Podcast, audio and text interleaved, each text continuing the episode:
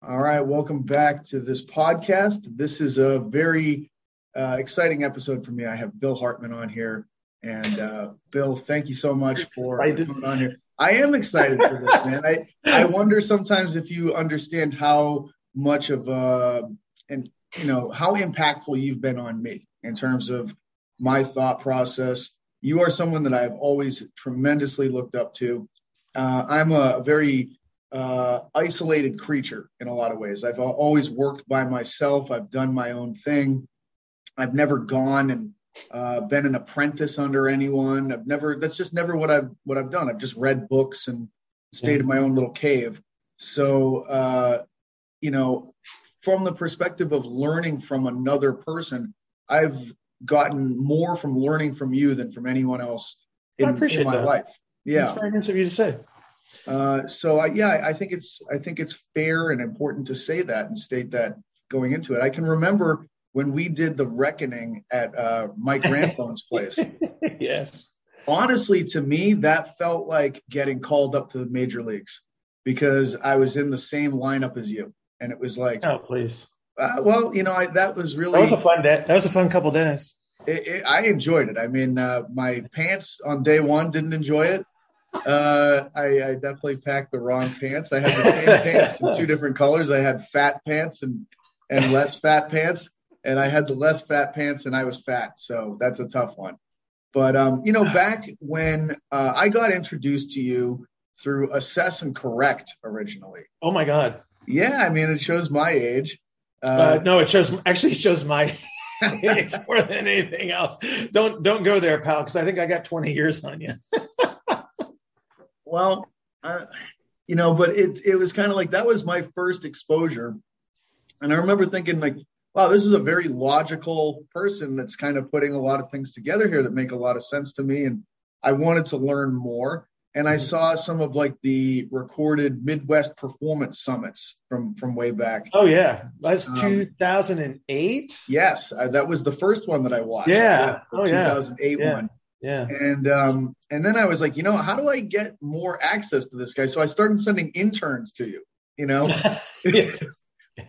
uh, and yes. that was my my version of it, and I, I um, you know, from there it was kind of like uh, I, I feel like we shared some common interests, and and then I've been lucky enough to come out for a couple of intensives and stay yeah. the place, and uh, yeah.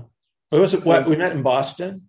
Right? We did meet in person at Boston. Yes. Yeah, BSMPG, right? Yeah, which those were great. Yeah, I miss Art Horne. Where's Art? Is he still at the Celtics?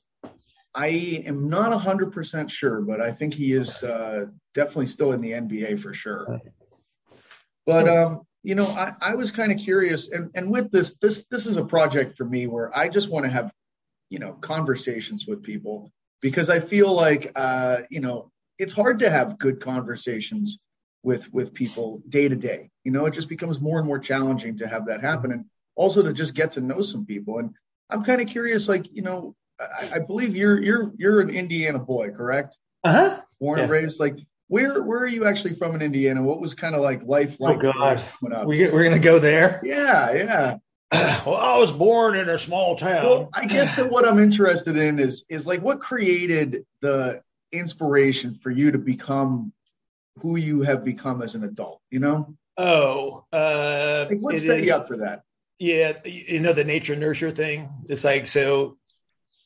Uh, my mother, my mother is a brilliant human being, like, and I mean, and I'm not kidding, brilliant. Right. She is. She is a scientist. She is a writer. She is loaded with creativity from an artistic standpoint. She is musically inclined. So she is. She is everything that you could imagine in a in a great human being. Um, my father, on the other hand, was just a stubborn, you know, guy, and so you get a little bit of the the. Hopefully, you get a little bit of the good stuff, you know, at, at both ends, and then they raise you in the world's most competitive family. So I have three siblings.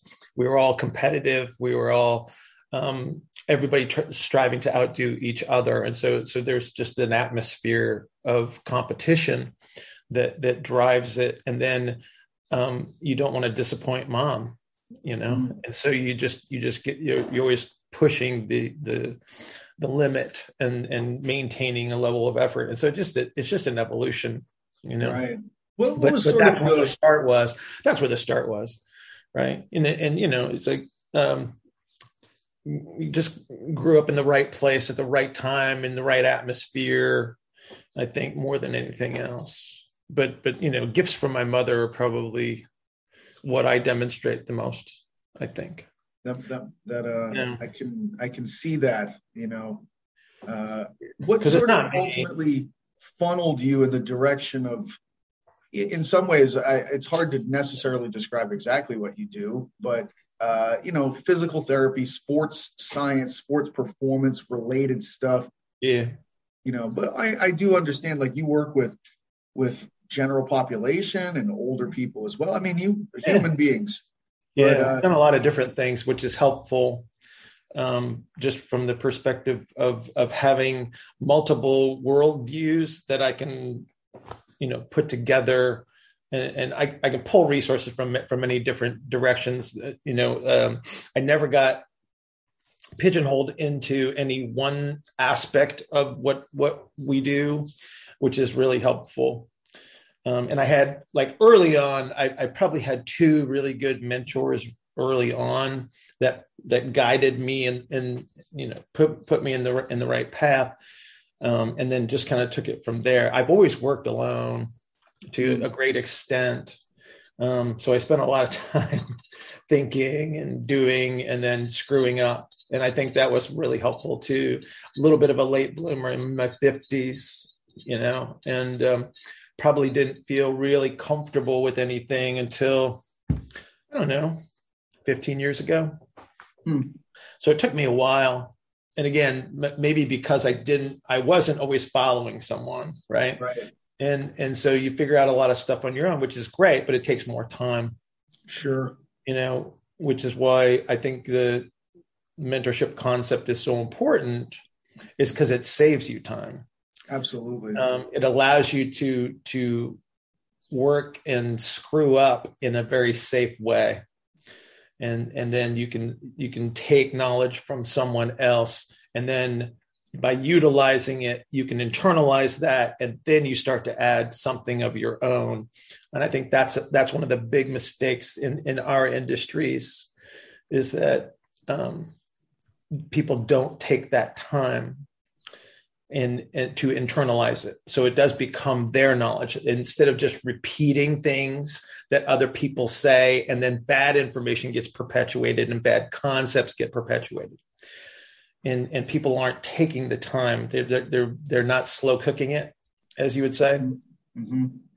um, because everybody's in a hurry right? Everybody wants to, everybody sees what's on social media and they see what other people are doing. And then they say, oh, I could do that. And then they end up just repeating things without the requisite depth of understanding. So they don't know that they're repeating something that might not be terribly useful or might be incorrect.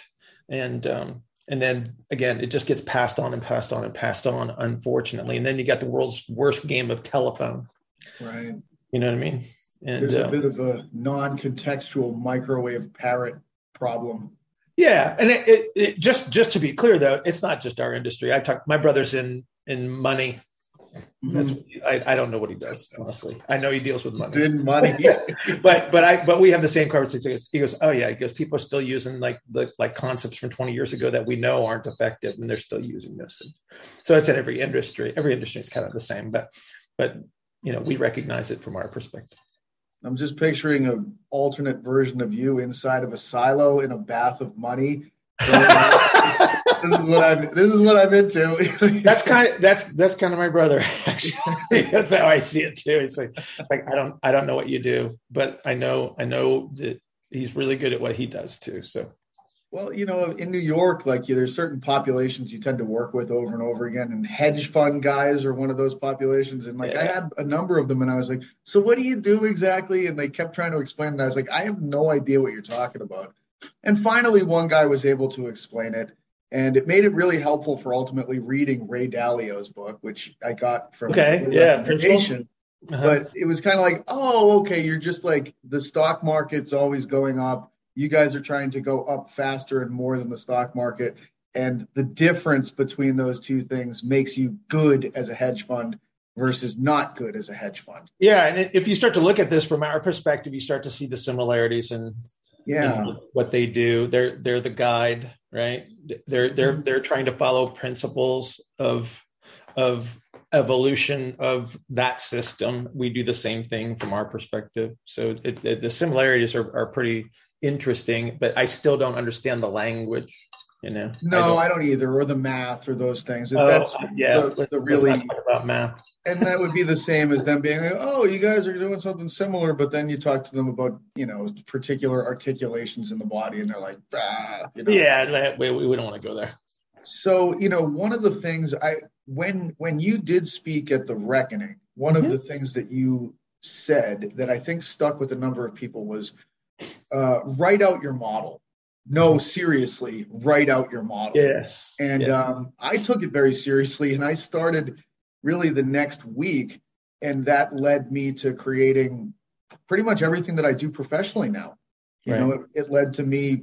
I read, I, I wrote it out. I wrote it into a book eventually. It mm-hmm. took, you know, three years later, but it turned into that. It turned into a seminar series that I teach, and um, and it was a hell of a process.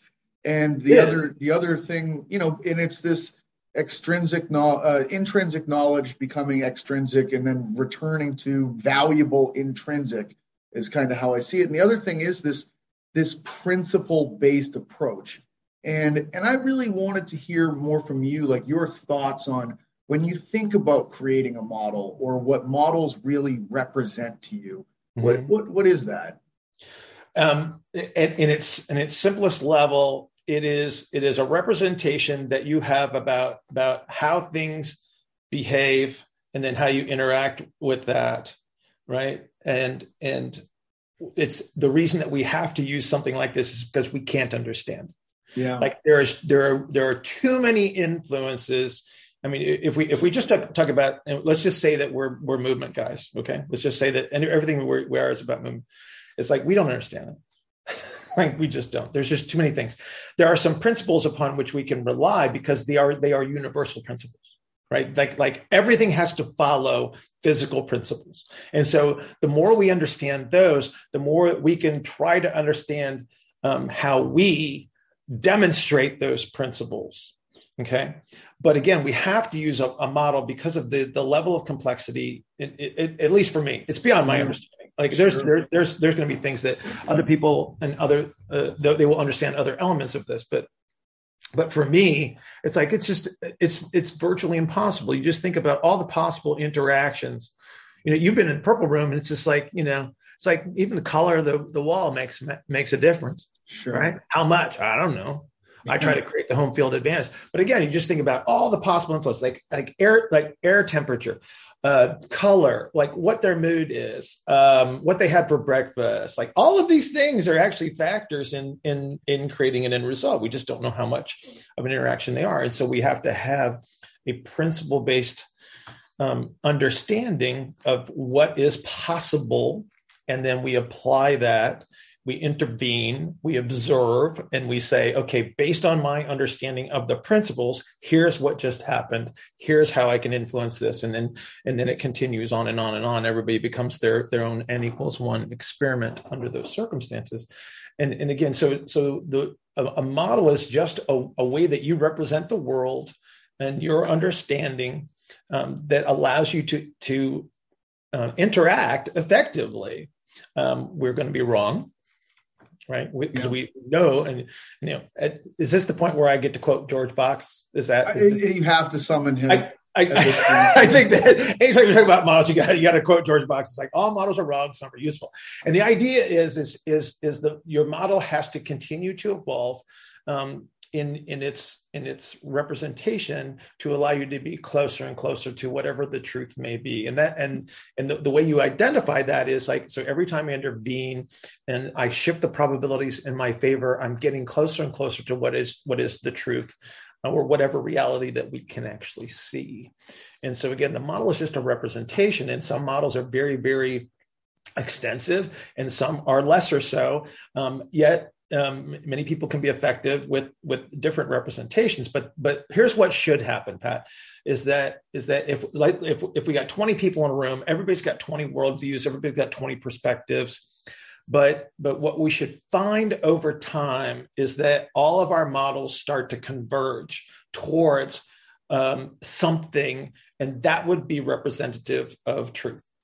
Mm-hmm. okay and then eventually given enough time which would be beyond our lifetimes most likely is that is that we should have we should start to see this convergence um, where everybody has a similar representation versus 20 totally different worldviews hmm. right? And that's, and that that's the goal is to is to keep moving towards whatever that that truth may be. Right. I, I mean it's it's funny. I, I try to um, talk about this from the perspective of like we are actually from an evolutionary perspective not designed to fully interact with reality. Like you know there's constraints on our system. Like we don't see the entire spectrum of light. No we don't see uv or infrared you know? We, right. we don't hear every pitch that's available. If someone blows a dog whistle you're like what, why is this dog running? You right. know so there it's there's safeguards put on the system because reality so, too- so that's a great way to look at it because because think about this think about the think about the abundance of information that is available to us and how messed up we are because of it you know? Yeah. and it's like some people don't manage it nearly as well and those are the people that are maybe maybe they've got the, the diagnosis of anxiety or depression or something along those lines. It's like they're trying to manage something that is, might be on their capabilities without a little bit of help and and so yeah imagine if you did see every spectrum of light or or heard every oh my god it'd be just overwhelming it's bad enough as it is exactly you know there's a lot of sensory overwhelm problems and yeah. information overwhelm problems that exist on this planet and yeah yeah it's it's yeah. um we're not but it's cool yeah it really is cool. it's it really is. cool and yeah. um I, I i think the other the other part is like I do think that when people have a very absolute certainty that they're correct, it's it's like a demonstration of hubris, where it's like, I mean, think of like the actual extent of reality is incredible, and like we're on this planet hurtling through space around a fireball uh, on an angle, you know, at a bazillion miles an hour. Like it's it's the the reality of it is is is daunting. And yeah. um, so, you know, even inorganic movement, which is, I believe, a little bit more simple than animated organic movement, is very complicated sure. from the perspective of everything that drives it. So, uh, organic movement is an incredibly overwhelming thing to think about in some Absolutely. ways. And yeah. um, I do find it interesting almost that the truth is arrived at as a collective vetting process. Absolutely. You know? it is. So think about it. It's like, think of all the possibilities. Okay. If one person had to do that, it would take forever. Right. Right. So we have to take the experiments from everybody. And like I said, what, what you should see over time, and again, it, it, this will evolve and, and everybody gets closer and closer. And, and you see little bits and pieces of this process because what, what you'll have is, and, and again, take a bunch of people with different worldviews and and you demonstrate something and like three of those people will go oh that looks just like xyz and then another three people say no no no it looks like this. And the reason it starts to look like other things is because we are converging towards something that is a, a more truthful or, or realistic representation. So it should be um, um, a, a, a, common representation, but people will always express things through the lens that they choose. Yeah. Right that's and that's a big big part and that's why that's why you have arguments and you know discussions yeah. on the on the internet that turn into like turf wars and arguments and disagreements and things like that is because because they're choosing to to to have a limited perspective in saying i'm going to stick with this and i'm going to defend it to the end because i don't want to be wrong. You know and, and that's a big me, part of the problem too. Yeah. is like it's like you have to recognize the fact that you don't have it. Like like right. you don't have the answer. And so you know you got to keep your eyes open and your your your your mind available to new information because as the evidence adds up you're going to have to to change your reality well there's more comfort in certainty Of course you know, there is, but, but there is no certainty. But there is right. no certainty. See, that's that's perceived the, certainty. Yeah. Well, it again, it's it's it's protection. It's self protection. Yeah. Like yeah. like if I am certain, then I am comfortable, I am confident, and and I feel good about myself. And it's like, but the minute you can start to accept the fact that that things are uncertain, and you're playing the probabilities, then uh, there's a level of comfort with that too, and yeah. and that's where I think confidence comes from um, mm. and that that a younger a younger coach or therapist does not have because they haven't survived enough failures. Right? And, and i think i think that's a that's a big deal because you have to be comfortable with the uncertainty. You have to be uncomfortable with the not knowing and and again you are playing probabilities it's like you know if if if you're you know 82% correct then that's a pretty high level of confidence, but with the understanding that there's still an 18% chance that you're going to fail. And then you have, again, get comfortable with it. It's, it's because it's going to happen no matter what you do, no matter what you, no matter how good you are, no matter how, how great a diagnostic, di- diagnostician you think you are, the, the, you're the best interactor, you're the smartest guy in the room kind of a thing. Yeah, you're going to fail because you're dealing with another human being. Well, it's a beautiful way that you put that. And I think that it's, you know, fairly universal. It's not just within the scope of, of uh, physical therapy or fitness or any of those things. It really is, you have to be, you have to get to the point where you realize that you're going to be okay, even if this thing falls apart. Right. And but you that, have to have that experience. Yeah. Yeah. And, and, and, you know, if, if you, I, am gonna, I'm gonna, I know your dad, right? Mm-hmm. So if you don't let the kid fall down, scrape his knee, get a little yep. dirty every once in a while, he's not going to know that it's going to be okay. And I'll you know, tell you, it's an era where other parents don't seem to want to allow that to happen. Yeah. And um, you know, my my caregivers when I was very young were born in 1914 and 1915 respectively.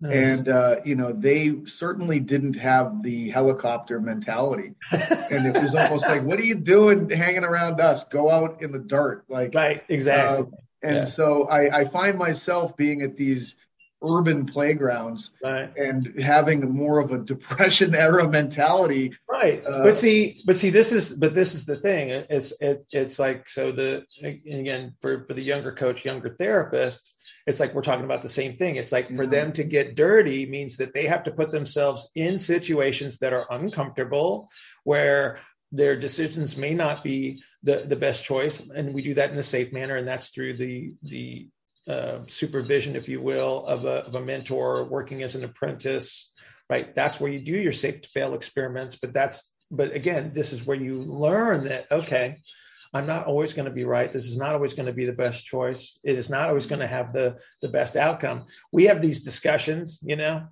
and and it's always best case scenario. It's like, oh, you sound like the greatest coach in the whole world. You sound like the greatest therapist in the whole world. And then if somebody followed you around for a week and they go, wow, you you really screwed that one up. it's like, yep, I did. But yeah. but you know you're going to survive it, right? Because you've got the experience that okay, yeah, I've screwed this one up before. Um, yeah. I do it a lot less than I ever did.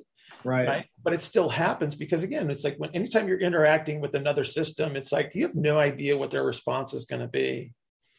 And and again, just getting comfortable with that takes time. Right and you know it's funny like uh, at least in in the model that i created i have what i call the big 10 principles of progression it's just a catchy thing but uh-huh. i really look at it as 10 steps to reduce the chances that i'm going to screw up and yeah. uh, it really it was um, listening to a, a, lot of doug Kechijian talk that that made me realize the importance of checklists and um, you know basically training with a utilizing a deliberate thought process to come up with a behavioral plan so that you're not making in the moment decisions that are going to be very flawed under high stress situations you know? And so it, a lot of the things that i've done like they are directly traced back through your lineage in many ways of like creating a decision making tree so that you're able to have better decision making on the fly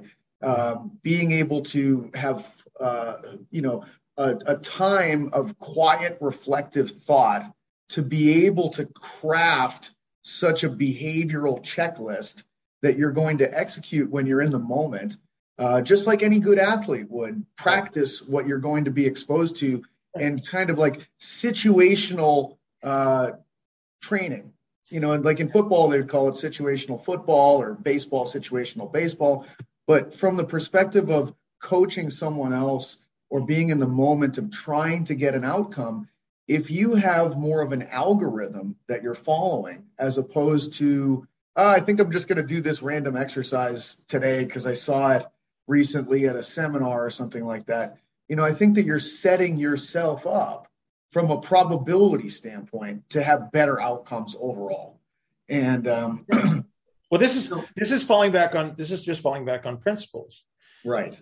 Right. So so um, and I was know, kind of curious what you know when I think about this, like what are some of the big principles that you subscribe to and that really guide you in your your day to day or what that you're from a decision making perspective? Um, you, are you, are we talking like specifically in in the in the, in doing the work kind of a thing? Yeah, or you know, like your your model, like you know, you kind of said that uh-huh. you have a model and there's principles that are that right. are okay. So so there are there are physical principles that that are undeniable, and and it's just a recognition of that. Mm-hmm. Right. And so, so you say, well, what are the, what are the possibilities? And so, um, okay. And you've heard me say this, this before, and, and I'm, I'm working off of like a Gerald Pollack kind of a quote where you're 99% water and 1% stuff. And so if that's true, then you have to behave within the rules of that 99% water and 1% stuff. Like that's the foundation. It's like, okay, how does this stuff behave? And then so that establishes the foundational representation of what is possible. Right. And then you say, well, okay, how is this 1% stuff constructed? And then we say, okay, so we have a foundational shape that is representative of, of from a universal standpoint. So, so, so the universe works up based off of rules of efficiency. So there has to be a very specific shape to that, and that would be spherical. That would be like your your ultimate efficiency shape. But the problem is, is there's no curves in biology. Oops. Okay. So what's the next most efficient shape? And then I say, okay, well that actually is is a a three dimensional triangle, if you will, which is a tetrahedron, right? And then everything is constructed off that. And if you string those tetrahedrons together, you get helical orientations. And if you're helically evolved, then you have to behave based on that principle. And so that's why, and you know as well as I do, it's I don't I don't talk about I don't talk about straight lines and straight planes because they don't exist. Mm-hmm. Right. Especially in, in, in a dynamic human being, it's like you'll never find a straight plane and you'll never find a straight line. And when you're talking about tetrahedrons, aka pyramids, like this would be yeah. what the other one percent is constructed yes, as, correct? Absolutely. Like, absolutely. water isn't built in pyramids. It's uh, yes, it is actually. Okay. Yes, oh, yes, it right. is. It's the so so it is. I mean, I'm familiar with like so laminar. A water molecule, a water molecule is actually a tetrahedron because again, it's going to move towards efficiency. And so right. when you look at the structure of a water molecule, it, it is a tetrahedron. So so again, from a structural standpoint, it is it follows the same rules. Right? And and I know that some people listening to this might be like, "What is this guy talking?" We're weirded out. Like this is this is a weird yeah. conversation and, for. And, I don't mind it because again, like you know, I'm I'm interested because I can understand the essence of this because you know if you get into the topic of of uh, molecular geometry, which is a topic, you know, you realize that oh, okay, like bonding begins with linear bonds, and then I, you know, the next kind of bonding is triangular, and then you're going to build shapes off of these bonds. Right. And so the next shape becomes ultimately a tetrahedron. Yeah, and then you and then just, just stack them by that. Yeah, yeah, and and it's I just know. like, well, what do you think a, a you know DNA is? It's a double helix. Right. Uh, you know, which is, a, which is which is a string of tetrahedrons stuck together. That's all it is. Yeah, right. collagen. If you look at collagen, if you look at a collagen fiber, same structure. And so so now we get to talk about fractal representations, right? And so we, we look at the smallest possible you know, you think about the size of a water molecule being as, as tiny as it is, right? And then you look at our macro structure, which which we can see each other on the screen. And while it doesn't look quite quite the same as a as a, a, double helix of DNA. It is actually, and and all you got to do is look at it in a little bit smaller representations. But but again, we're going micro to macro, and so so again, the same principles apply at every level. And again, we just understand that, and so so this is why you know everything that I talk about is is a, a turn or a rotation. Right. Right. And so if we can understand that, then we understand how all of this movement that we observe is constructed. And so then it has to follow very specific rules. And, and then we get into okay, so you know, we could talk about walking or crawling or rolling or lifting, you know, on a, on the macro scale. It's going to follow the same principles. It's going to follow the same rules because it has to follow the, the, the physical principles. So we talk about conservation of momentum.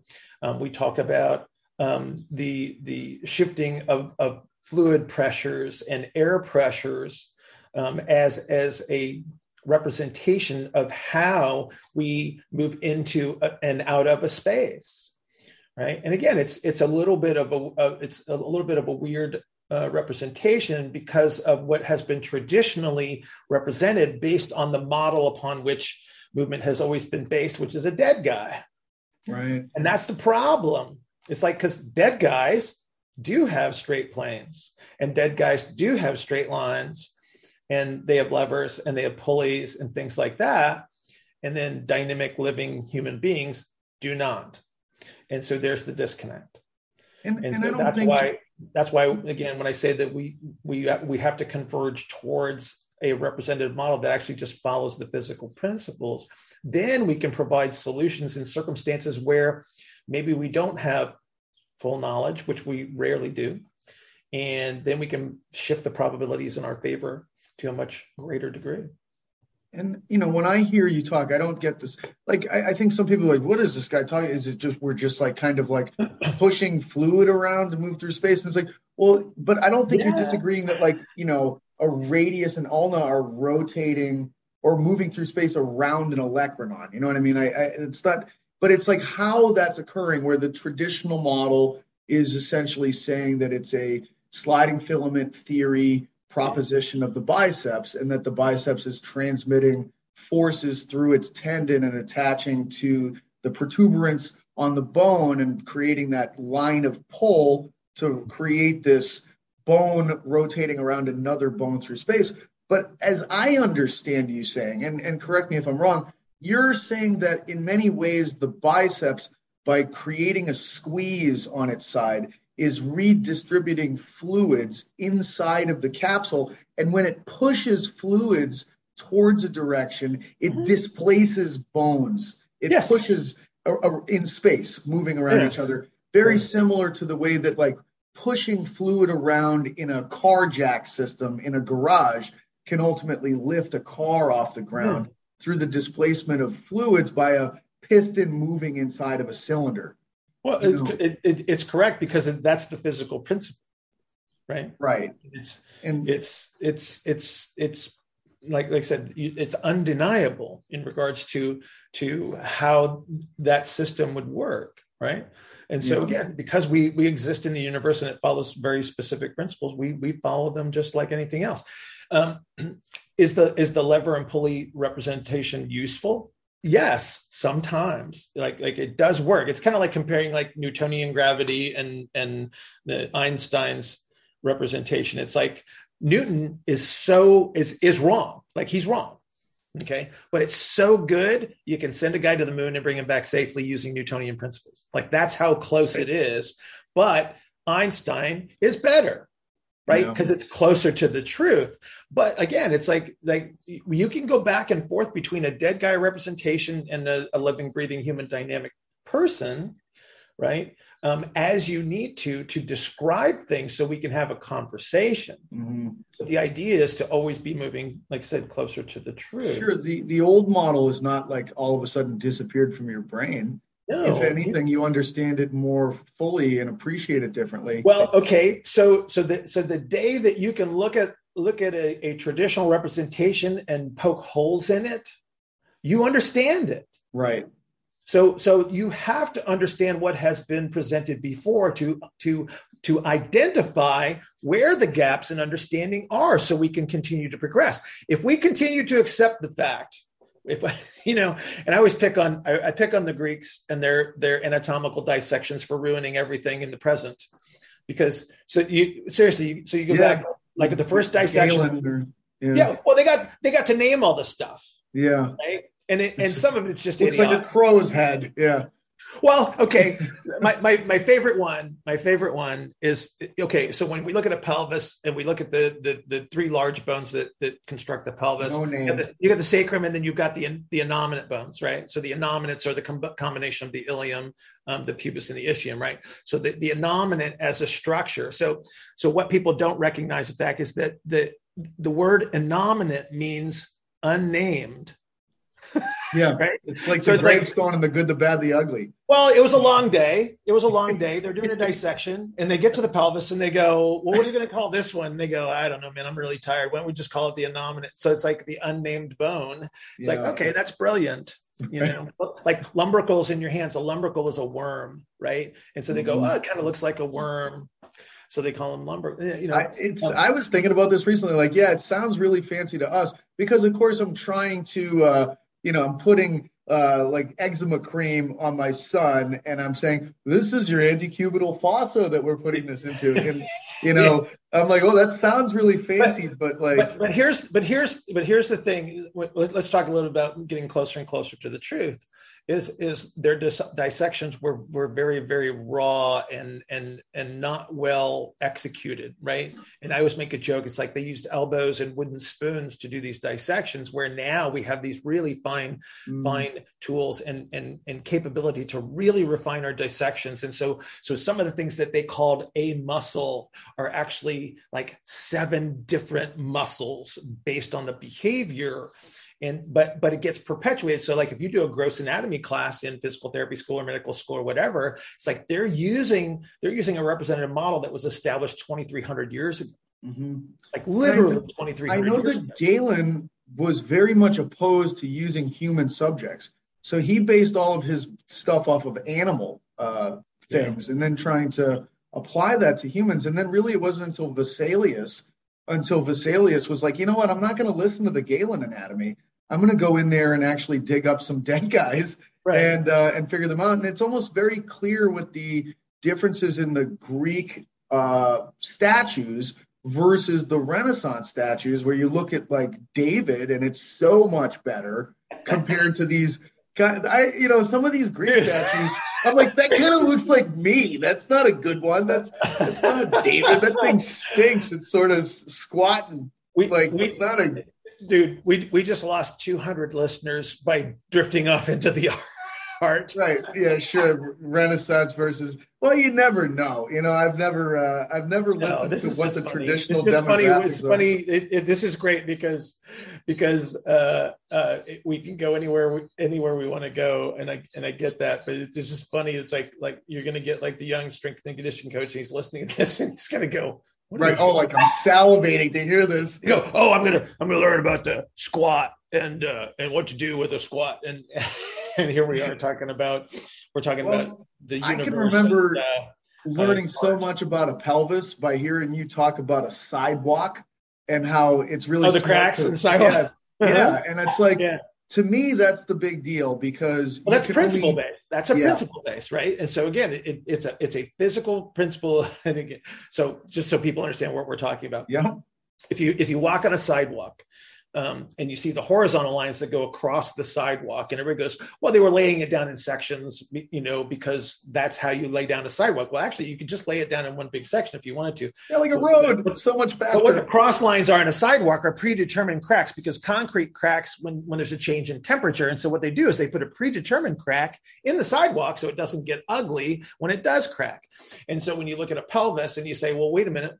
Why do i have why, have, why do i have breaks in a pelvis? And it's like oh those are actually ways that I can actually dissipate load that goes through the pelvis because the pelvis has to absorb these incredible forces that I'm delivering to the grounding and that's coming back up to the ground. And if I don't have these predetermined cracks, I can't create the yielding action within that within that pelvis.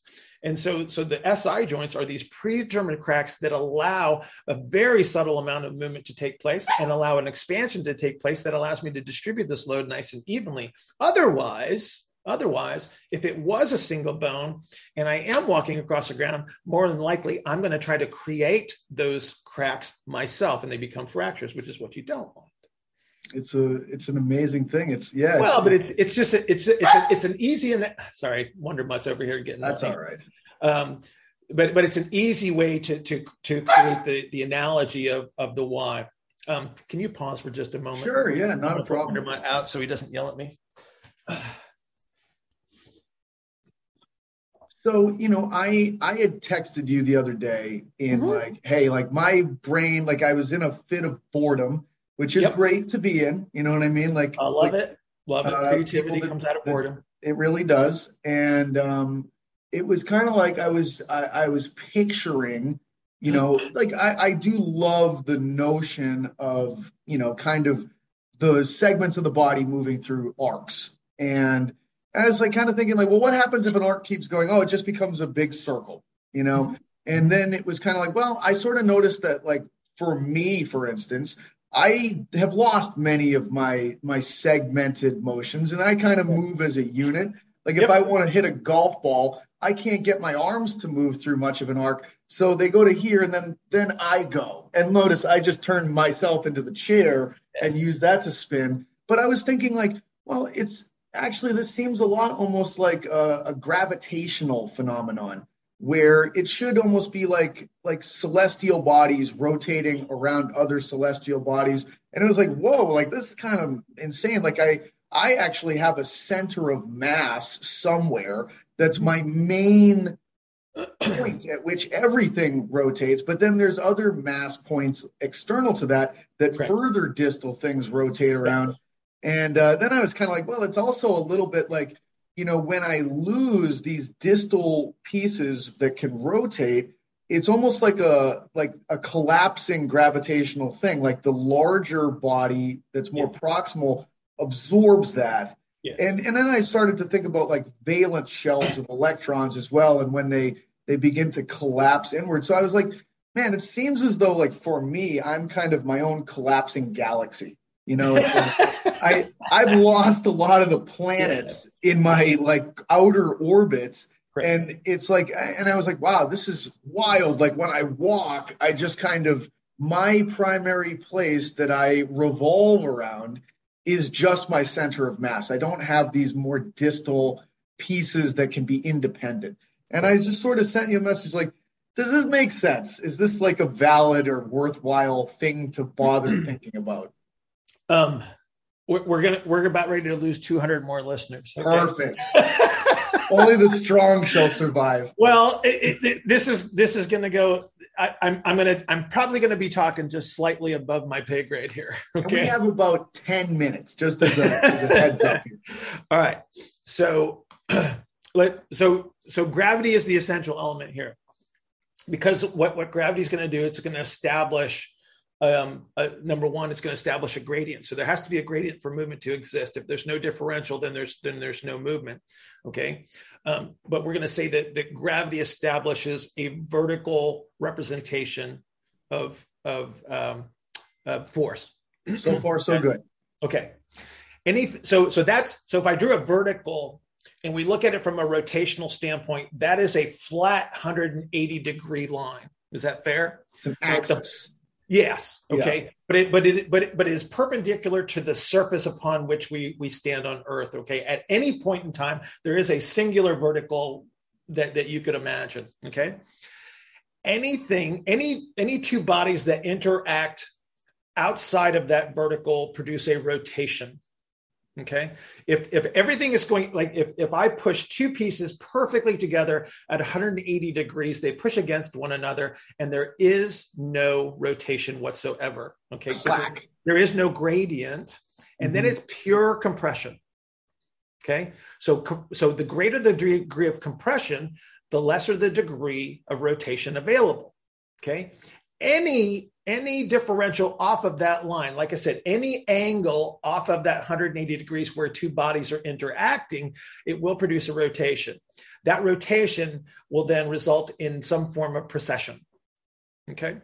So every every rotational body does precess. So if you look at the orbits of the planets, they are elliptical, so they're not perfectly circular. A circular is a circle is an ellipse, but but they're they're elliptical because they're interacting with multiple bodies in space, and therefore that's why you get sort of like like if you look at the if you look at the orbit of the Earth.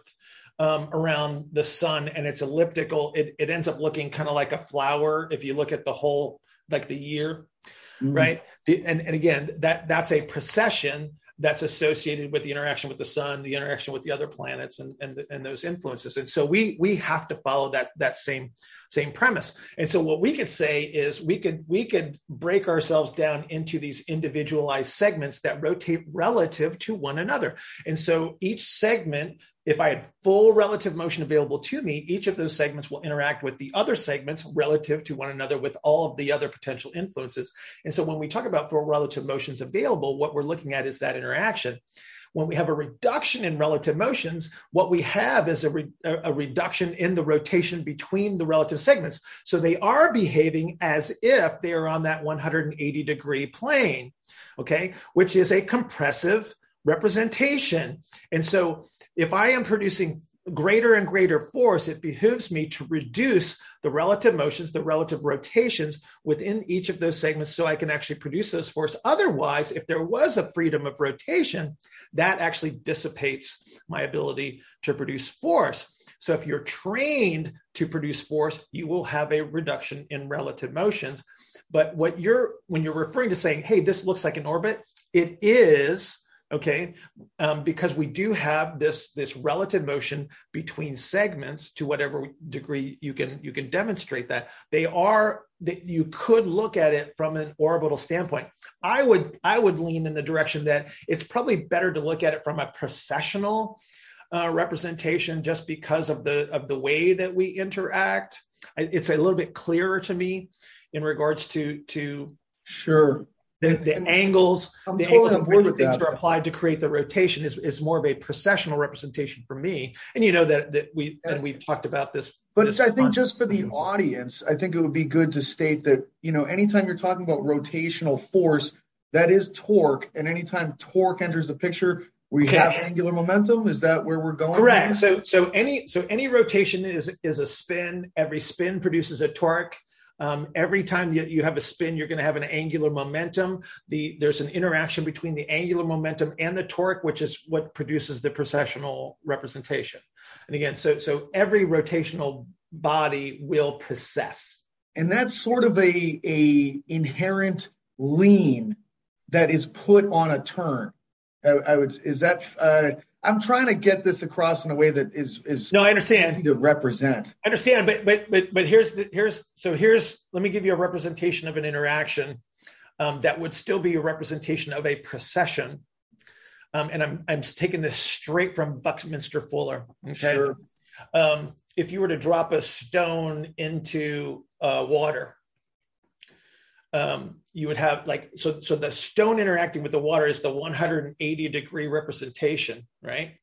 However as it hits the water it disturbs the water in in in at a 90 degree angle. And so the waves that move away from the stone are moving away at, at 90 degrees which actually is a representation of the precession that, that we're talking about. And so this is actually something that's happening within you every time you move every time you take a step because we have a transfer of energy that takes place to produce this movement that has to be in the form of a wave right so that again we just lost 200 more people pat but but the, the, the point of all this is is yeah. understand whoops is understanding that that we're just following the the physical principles and the the the, the greater the depth that we can understand this the, the better decisions that we can make so we're talking about shifts in fluid volume we're talking about changes in pressure outside of this 180 degrees when we're talking about movement. When we're talking about force production, we're talking about reducing the so called degrees of freedom. We're trying to compress them into, into a singular entity. Both are valuable at different times. Both are required at, at, different times. The problem that we run into is that is that there's certain elements of what you and i do for a living that are very very easy to acquire which is this compressive representation that reduces the relative motions that that that you've observed as an orbit or as as a precession right?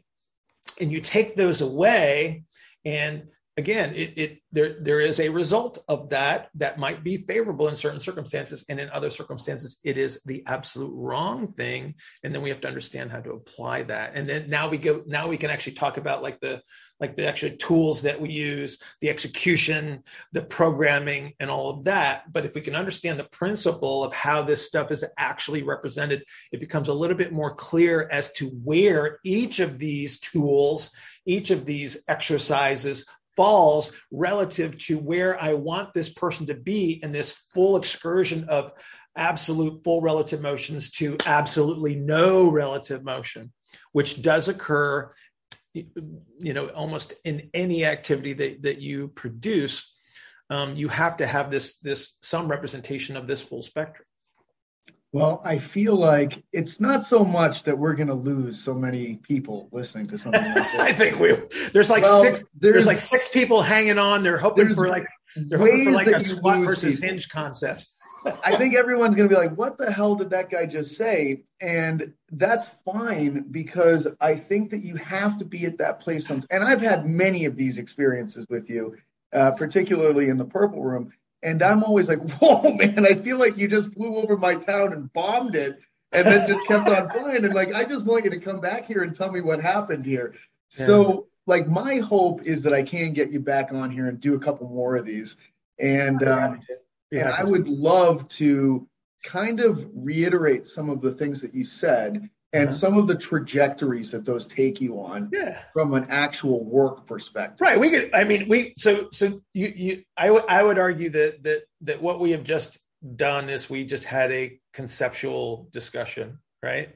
Yeah. Um, outside of a context and and probably what we would want to do then is have another conversation in a very specific context and then say okay here's what we were talking about before. Here's the principle upon which this would be based. And then here's why here's why i'm doing a medicine ball throughout. Like right, literally right. that's that's how it evolves. In in rather than just saying that that okay um, that there is a a, uh, a hierarchy of medicine ball throws. Like yeah. you got to do this one first this one second this one third this one fourth right? And and um, the, there's a hierarchy of activities right that is changeable based on the needs of, of where we are in our ability to access and move through space. That's how you determine what to do right? So you know today is like oh okay so we're talking about um, physical principles. We're talking about the you know pascal and bernoulli and you know all those guys that that figured out all of these fluid based principles and pressure principles, right? That's kind of what we hit on today. And of course, your your reference to art as well. of course, I heard about your mother. I had to bring that full. so, well, Bill, so, that I know I want to I want to get you off here for your for your time. Uh, yeah. Where can people find uh, more of your information? Um, I'm I'm on a little bit of social media, so there's an Instagram thingy, um, Bill Hartman PT. Um, got a YouTube page. I think it's under the same same name. I don't pay attention to that stuff too much. Uh, BillHartmanPT.com will be the home base. Um, and then um, I have a I have a Q&A email um, that, that I use, askbillhartman at gmail.com, which is somewhat useful. Try not to flood me with too many questions, but but uh, I'm happy to help people as I can. So that'd be about the yeah, I think that would be the main ones the mainstays. Yep. Thank you very much. I really do appreciate it. It's always well, thanks for thanks for having me. It, I like I said, I, I, to the six people that are still listening, I appreciate you hanging on with us here. Um, they're, but they're really know. good people, though. but but we'll get into the nuts and bolts in a, in another conversation. I, I'm going to hold you to that. I I would be happy to do it.